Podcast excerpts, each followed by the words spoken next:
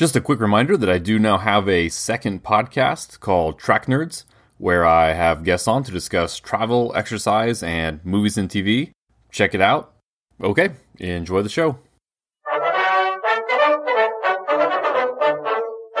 The biggest thing with the wind that shakes the barley here that it kind of made me think of the futility. We've talked about the futility of war when we're looking at World War One. This just really just summed up how complicated all this stuff is in real life.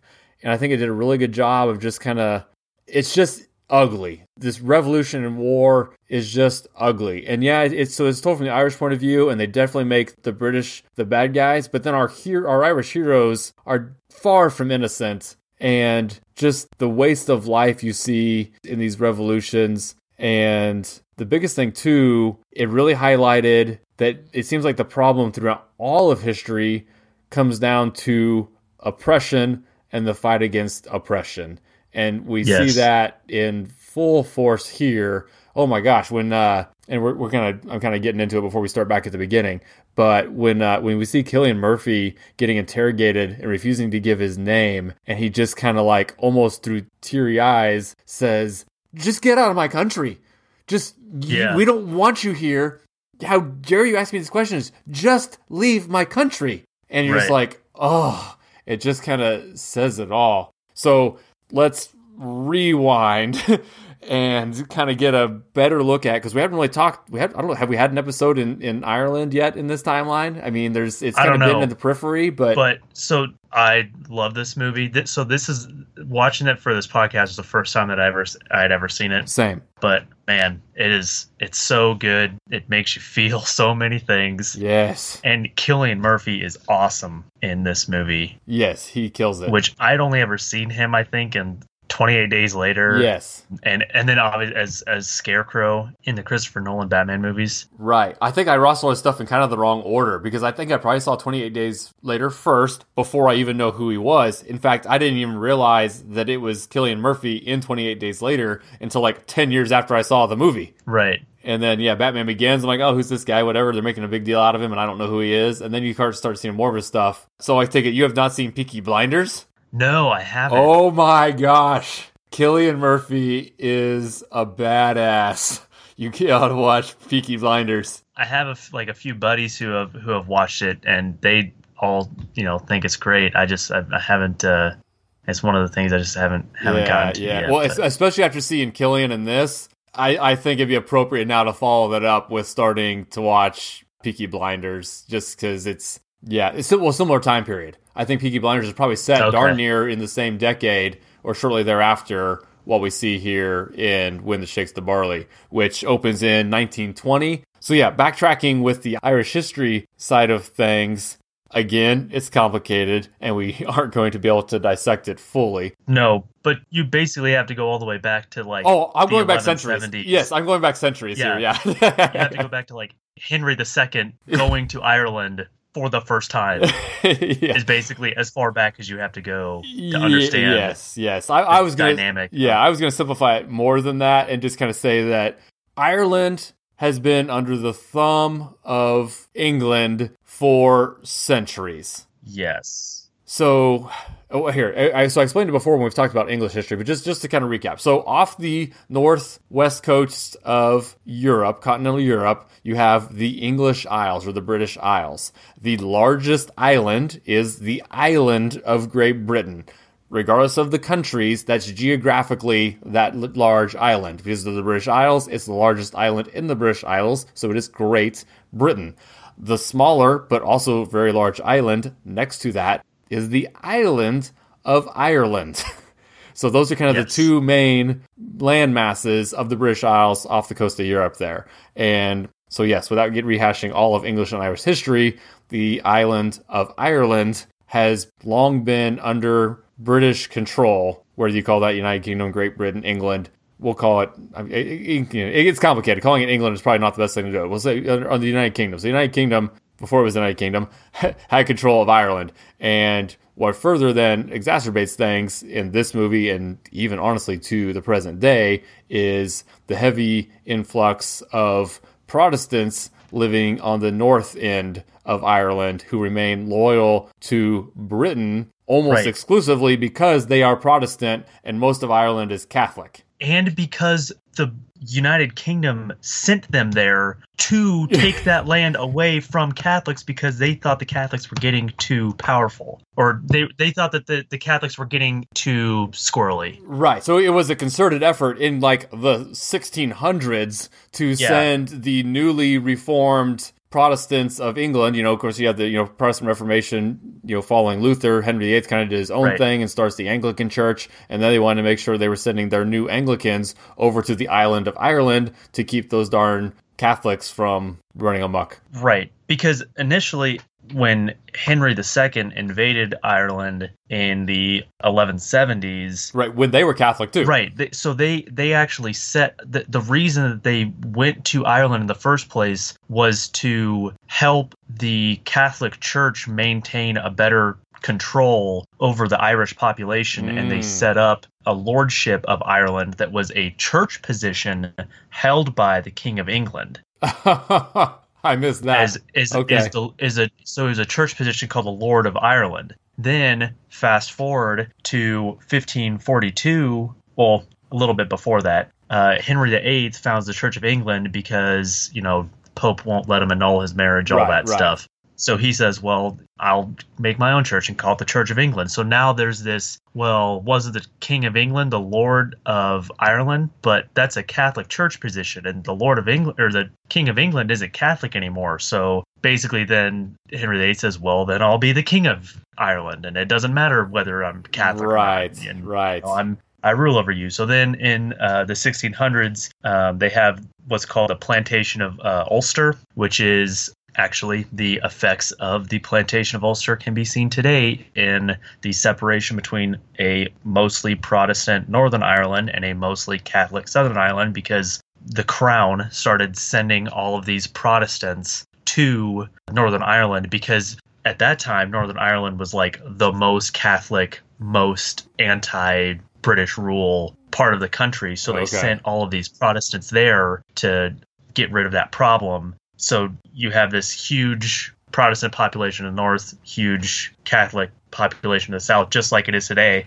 And that was over 400 years ago. Right. No, it's So yeah. then there was uh, a rebellion in uh, 1798, inspired by the French Revolution. There was a, an, an Irish rebellion. It ended up getting squashed by the by the British. And then in 1801, uh, Ireland joined the United Kingdom. In most of Ireland, there was this you know big kind of feeling that they should be um, their own independent country. So they they passed it was like two or three um, home rule bills in the 19th century, and then in 1914 um, they finally got one passed, but then it wasn't implemented because the UK was like, well, you know, we're kind of in the middle of this World War One thing right now. We'll get back to you on that, and then they never did. So in uh, 1918, there was a political party in Ireland called Sinn Féin, which they actually Cillian Murphy talks about in that interrogation scene. He talks about them winning, you know, 73 seats,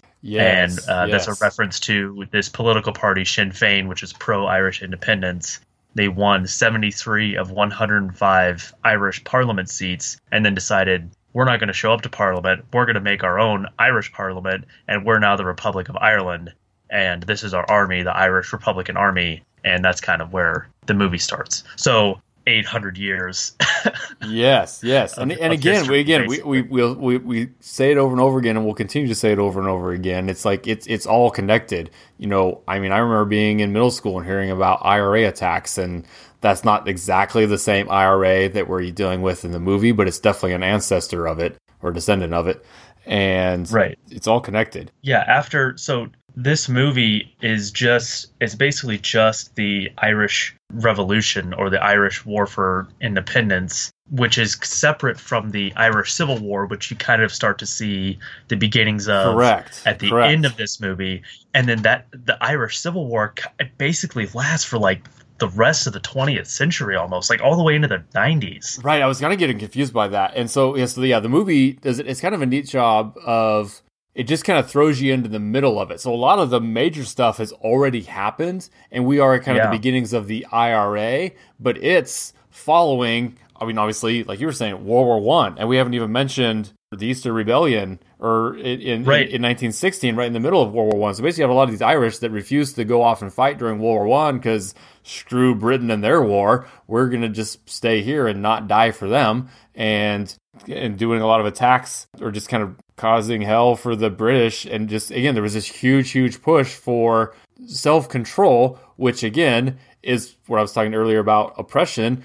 That's what everybody wants. Everybody wants the right to self governments. That's why we rebelled from Great Britain, and we're just kind of seeing. It's why the people wanted the czars out in Russia. It's why they're fighting against Diaz in Mexico. It's it is all all kind of connected. And it's it's funny that you say that about the Irish not wanting to fight in World War One because in World War Two, when Ireland was its own country, they didn't. They didn't help Britain. They didn't. They stayed neutral in World War Two. and and I'm kind of uh, bouncing all over the place, but when we flew into Dublin in 2010, it was during the World Cup, and we were confused when we go into this pub in Ireland, and they had American flags hanging all over the thing, and we were like, "Well, hey, what's up? Why, what's with all the American flags?" And they're like, "Oh, you guys are playing Britain today." Oh, nice. And I was like, oh, but again, it's connected it, because Right. our favorite team is Ireland and whoever's playing Br- Great Britain because screw Right. those guys.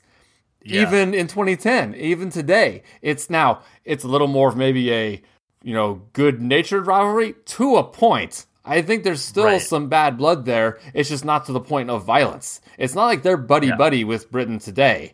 It's kind of just a reluctant tolerance and they get along, but there's some bad history there. which and this is getting a little current eventsy for this podcast but with a no deal brexit there is a big fear that that could reignite some of these issues some of these tensions if all of a sudden northern ireland which is part of the uk and ireland the other country on the island of ireland uh, if there all of a sudden is now a border because right now there's It's the soft EU border. Right, right, Right. There's there's essentially no border. right. Um, you can go back and forth. You know, citizens of one can live in the other, and you know, travel freely. And but if that happens, that might that might cause some problems. Uh, so there is currently no you know Irish Civil War 2.0 uh, at at time of recording. True. We're recording this in August, and this isn't going to go up until like November or December. Yeah, it could be way different from what uh, what it is when we're talking about it. So basically, yeah, this week they just actually didn't it just yesterday. They asked the Queen to suspend Parliament or something, giving Yes. Johnson like more control over this whole No Deal Brexit thing.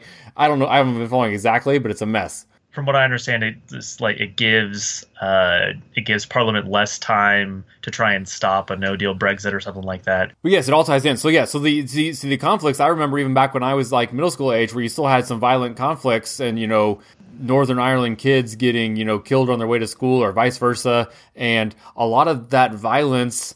I don't want to. Say, I don't think it went completely away, but it became way less of a problem once you kind of had the EU and more kind of free borders, and it wasn't. It, it softened the border between Northern Ireland and Ireland, and that lessened the violence. Once you're kind of going back and forth, and you're actually working and socializing with the people on the other side, it causes less problems. Like we've talked about with the Middle East, the moment they put up the lines, well, now it's our side versus your side. Whereas before it was like, oh, I don't care that you're Shia and I'm Sunni, like it's all whatever. But the moment you put a line between us, oh, now we're fighting. Right. And so, the, yes, the worry is with the Brexit thing that it could reignite all that. So, bringing it bringing it back to the movie. So, the movie The Wind Shakes the Barley is actually kind of just a fictionalized account. The characters in this movie are not real, but they do a very good job of putting you in the very real world of Ireland at this time. And so, even if the specific incidents are fictionalized, they're very, very much based in actual events, just not specific actual events. Uh, things like the railroad, where the Irish Railroad says, um, yeah, we're not going to haul British weapons and troops around the country of Ireland. That did actually happen, and we Yeah. we see an incident of it happening in the movie. Again, just not a specific one, but they that kind of thing was going on. These kind of hits that the IRA is taking out against British troops. The uh, specifically, what do they call them? The black and tans were kind of these British hardliners were basically sent over to Ireland's acting up. We're gonna go squeeze them even harder, which of course made their reaction even worse. So it ends up being this whole eye for an eye thing. very Israel Palestine, honestly, if you think about how this was kind of this back and forth of, yeah, we control you. No, you don't. Yes, we do. No, you don't. Punch. Oh, you're gonna punch us. So uh, when was when was Bloody Sunday in our timeline here? I kind of I know I was looking at that, but I didn't see exactly when if that was before or after the movie here. You know, because Bono sings about Bloody Sunday, right? Yeah, that wasn't until 1972. Whoa, I was thinking there was another one. There's a 19 there's a 1920 Bloody Sunday also. Oh, okay. Well, I think the one that Bono sings about is 1972, though. Oh, okay, okay, yeah, yeah, yeah. That makes sense. But again, to your point, it's all connected. So yeah, so this movie's mostly set in 1920, and they kind of put they, they kind of put that 1920 as the setting very purposefully so because a lot kind of happens in 1920 so these issues have been going on for a long time you have you had the uh, the easter rising in 1916 but while britain was worried with world war one even though ireland was an issue they just didn't have the time or the resources to really mess with it well once world war one ended they basically got really hard line against ireland and were like going to get them back in line they are part of our empire we're going to get them back under control by force and right. specifically the black and tan troops, as they were called, were ruthless. So if like the IRA, you know, attacks some British people, the black and tans might retaliate by burning an entire village of civilians out of their homes, and it was it was just a, not a proportionate response because the idea was to set an example and just put a stop to it. And then after they kind of get and again so we see this fighting within the movie. It kind of goes back and forth. And again it's kind of heartbreaking. We're dealing with the personal uh, relationships with all these characters. But ultimately the british it gets to the point where the british government has had enough and the moment in the movie where they're all really happy is there's a ceasefire been announced. And of course it's right after we see some black and tans attack Cillian's girlfriend. Yep. and the, but they're all still excited for a truce. They're only going to ask for a truce if they're willing to come to the table and, and you know discuss our demands. And maybe we're one step closer to being a country of our own. Isn't this great? Then that leads into the treaty. And so technically right. the revolution ends and there's the big debate over basically what are called the free staters who yes. are okay so basically britain's proposal is the way for a modern American audience to think of it is think how Australia and Canada are now. They are completely autonomous countries, but Queen Elizabeth is on Canadian money, and they, they still see the British flag on the Australian flag, and it's they are basically I forget the term, but they are underneath the British Empire, Commonwealth. They are part of the Commonwealth and in the in the treaty, I think that the term they use is dominion. That Ireland would be a dominion of yes, the British Empire, yes. but still essentially the same what Canada is today. Right, right. Basically, now you have Ireland split. The revolution is essentially over, and they have this treaty establishing the Irish Free States, which basically sets them up under Great Britain, but autonomous to a great degree, to where some of the major revolutionaries and IRA members even are saying this is the victory we want. And the famous revolutionary who does get a mention in the movie, Michael Collins, kind of said, This gives us the freedom to pursue freedom. Now, he's not a character in the movie, but there is a Liam Neeson movie called Michael Collins that you could probably also watch that would go into all this from his point of view. And he would be a historical figure dealing with a lot of these same things, just kind of in different parts of the country than our characters here. Yeah. And I actually haven't seen that movie. Have you seen Michael Collins by any chance? I have. I have not. Uh, but I think Liam Neeson is from Northern Ireland, correct? He's from Belfast. Oh, interesting. Because because Michael Collins is obviously uh, on the other side yeah. of things here. Anyway, so but then what happens is, and we see the beginnings of it in the movie, and it doesn't really get into it. So basically, the, the movie again, picking 1920, gives us the end of the kind of the revolution or the war for independence from Britain and setting up this free state. And the free state basically wins for now. But again, in the movie, there's basically the treaty, pro treaty, and anti treaty people. And Cillian Murphy represents the branch that's like, no, no, no, no, none of this, we're under the crown thing. We are fully independent in our own country with no British ties, or we keep fighting. And that leads into the Irish Civil War from yes. also also in the early 20s not necessarily a super long conflict on paper but like you said it had ramifications continuing you know well into what the 70s right. even further than that i mean like into the into the 1990s because the uh, good friday uh, agreement wasn't until what 1998 so basically, the after the Anglo-Irish Treaty uh, of 1921 that set up Ireland as a as a domain. Basically, it said, you know, the whole island of Ireland is now a dominion uh, of the UK. You don't have to be uh, an actual part of the UK if you don't want to. Um, they offered a, an opt-out clause, which obviously Northern Ireland took immediately because they wanted to still be part of the United Kingdom but then that meant that uh, in Southern Ireland, you now had the yeah the pro treaty and the anti treaty factions that started you know started fighting with each other. And so the government in Ireland, or at least factions in Ireland, uh, still had a territorial claim over Northern Ireland, which is why the conflict lasted all the way until okay. the 1990s. I think one of the major parts of the Good Friday Agreement was that Ireland, the country, gave up its claim to the territory of Northern Ireland. So they basically agreed, all right, Northern Ireland, that's fine. You don't have to be part of Ireland, you can be part of the UK. And it just kind of it just kind of evolved though. So after the Civil War, which again ultimately the Free State side won and the Republican side lost, and again Republican in the sense that they were the ones proposing an independent republic of Ireland.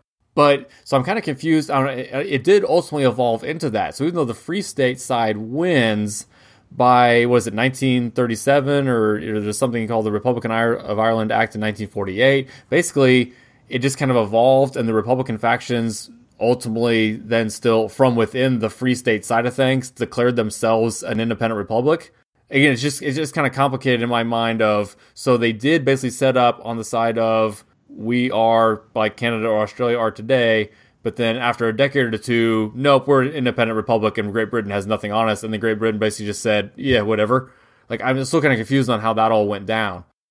Me too. Rich. Okay, no, right, okay. So, but yeah, so basically, it, it, it just kind of a, was a slow evolution thing. I, I, think after the Civil War, there wasn't necessarily a single conflict or a single point. And again, I'm, I'm even looking on you know the Wikipedia page here. It just kind of just talk about how yes, like you were saying, Ireland remained neutral during World War II.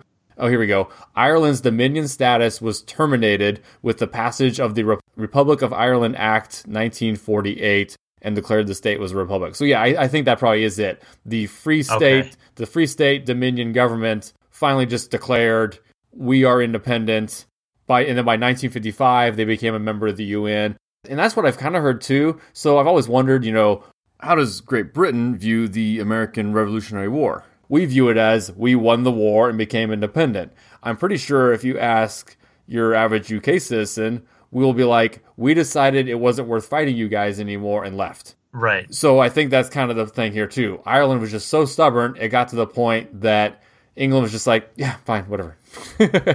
and yeah, and Canada and Australia have just kind of said, you know, we're fine being underneath that because I th- I think there are some benefits that come with it as far as militarily and economically that you know, having that kind of connection can be beneficial. And Ireland was just like, nope, don't care. Yep. We're our own thing and England apparently just didn't fight them on it after the 1940s and 50s, even though, yes, there was yeah. the internal strife that continued up well into the 90s. And yeah, tough place to be is Northern Ireland, where you are still technically part of the United Kingdom while on the island of Ireland.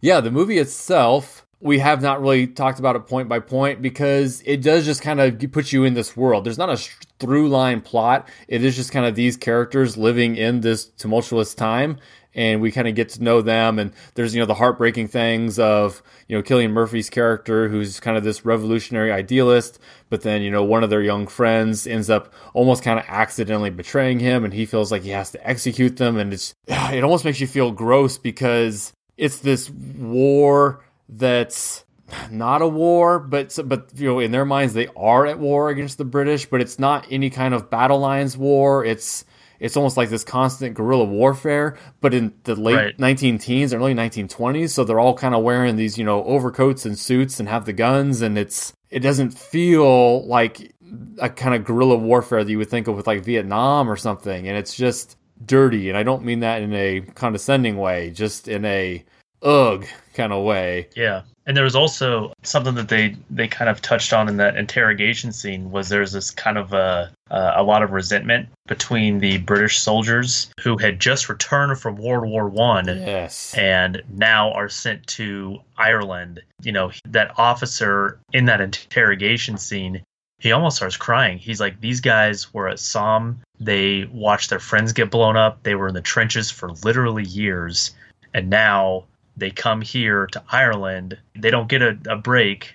They are immediately taken from the front in France. And now that that war's over, now they're in Ireland and you know you're killing them, you're blowing them up. You're right, and they get assassinated by the IRA because it's specifically those guys they kill in like the pool hall. Right. The guys, the the British guys, again, again, they come in again that kind of occupying force and that kind of oppressive mentality. They come in and just these guys are playing pool. They pat them all down, rough them around a little bit for no reason other than we're in charge.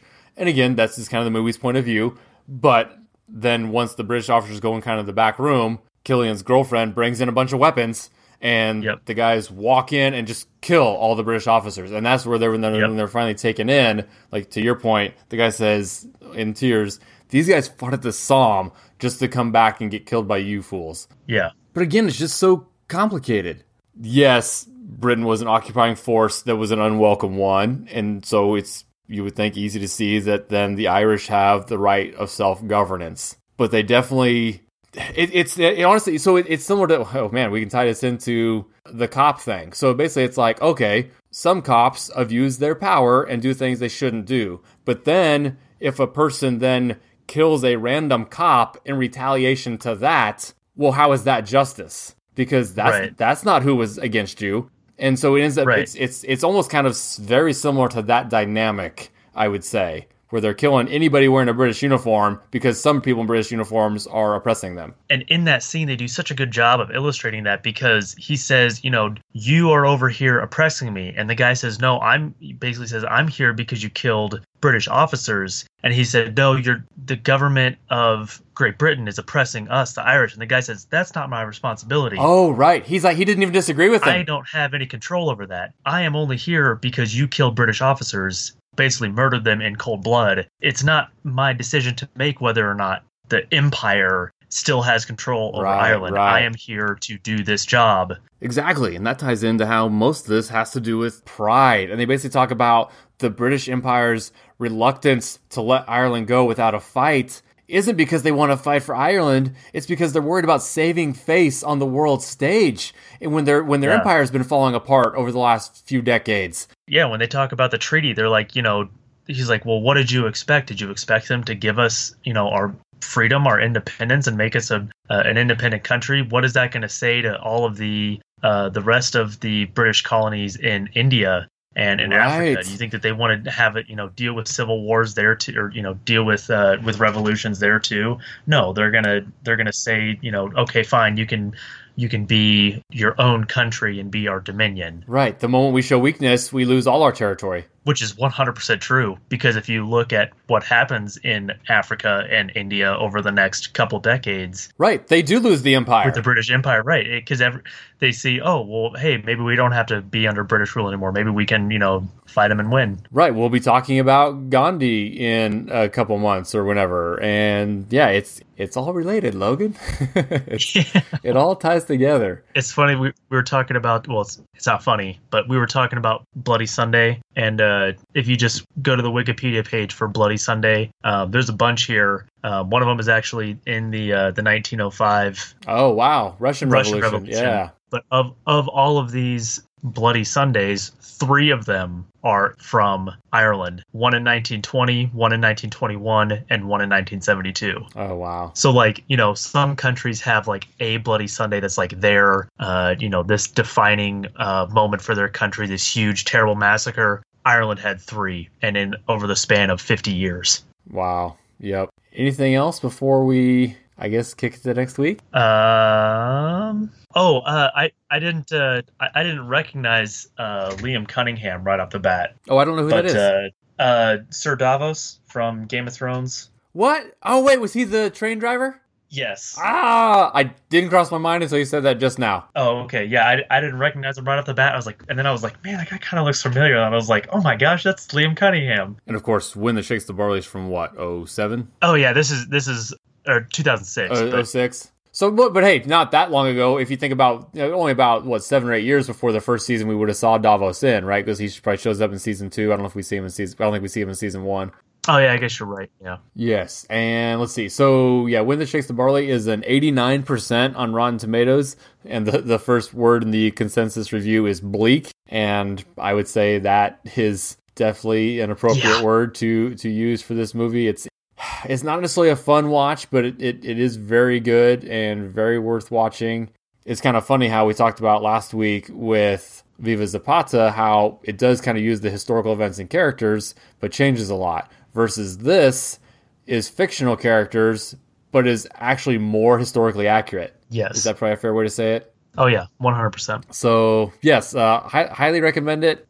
And uh, looking at our list here, it looks like we are ready to move on from revolutions for a, a bit, which is uh, kind of hard to avoid in the early 19th century, and we will or 20th century, and we will get back to them though. But stick with us next week as we discuss the Scopes monkey trial and the debate over teaching evolution in Inherit the Wind.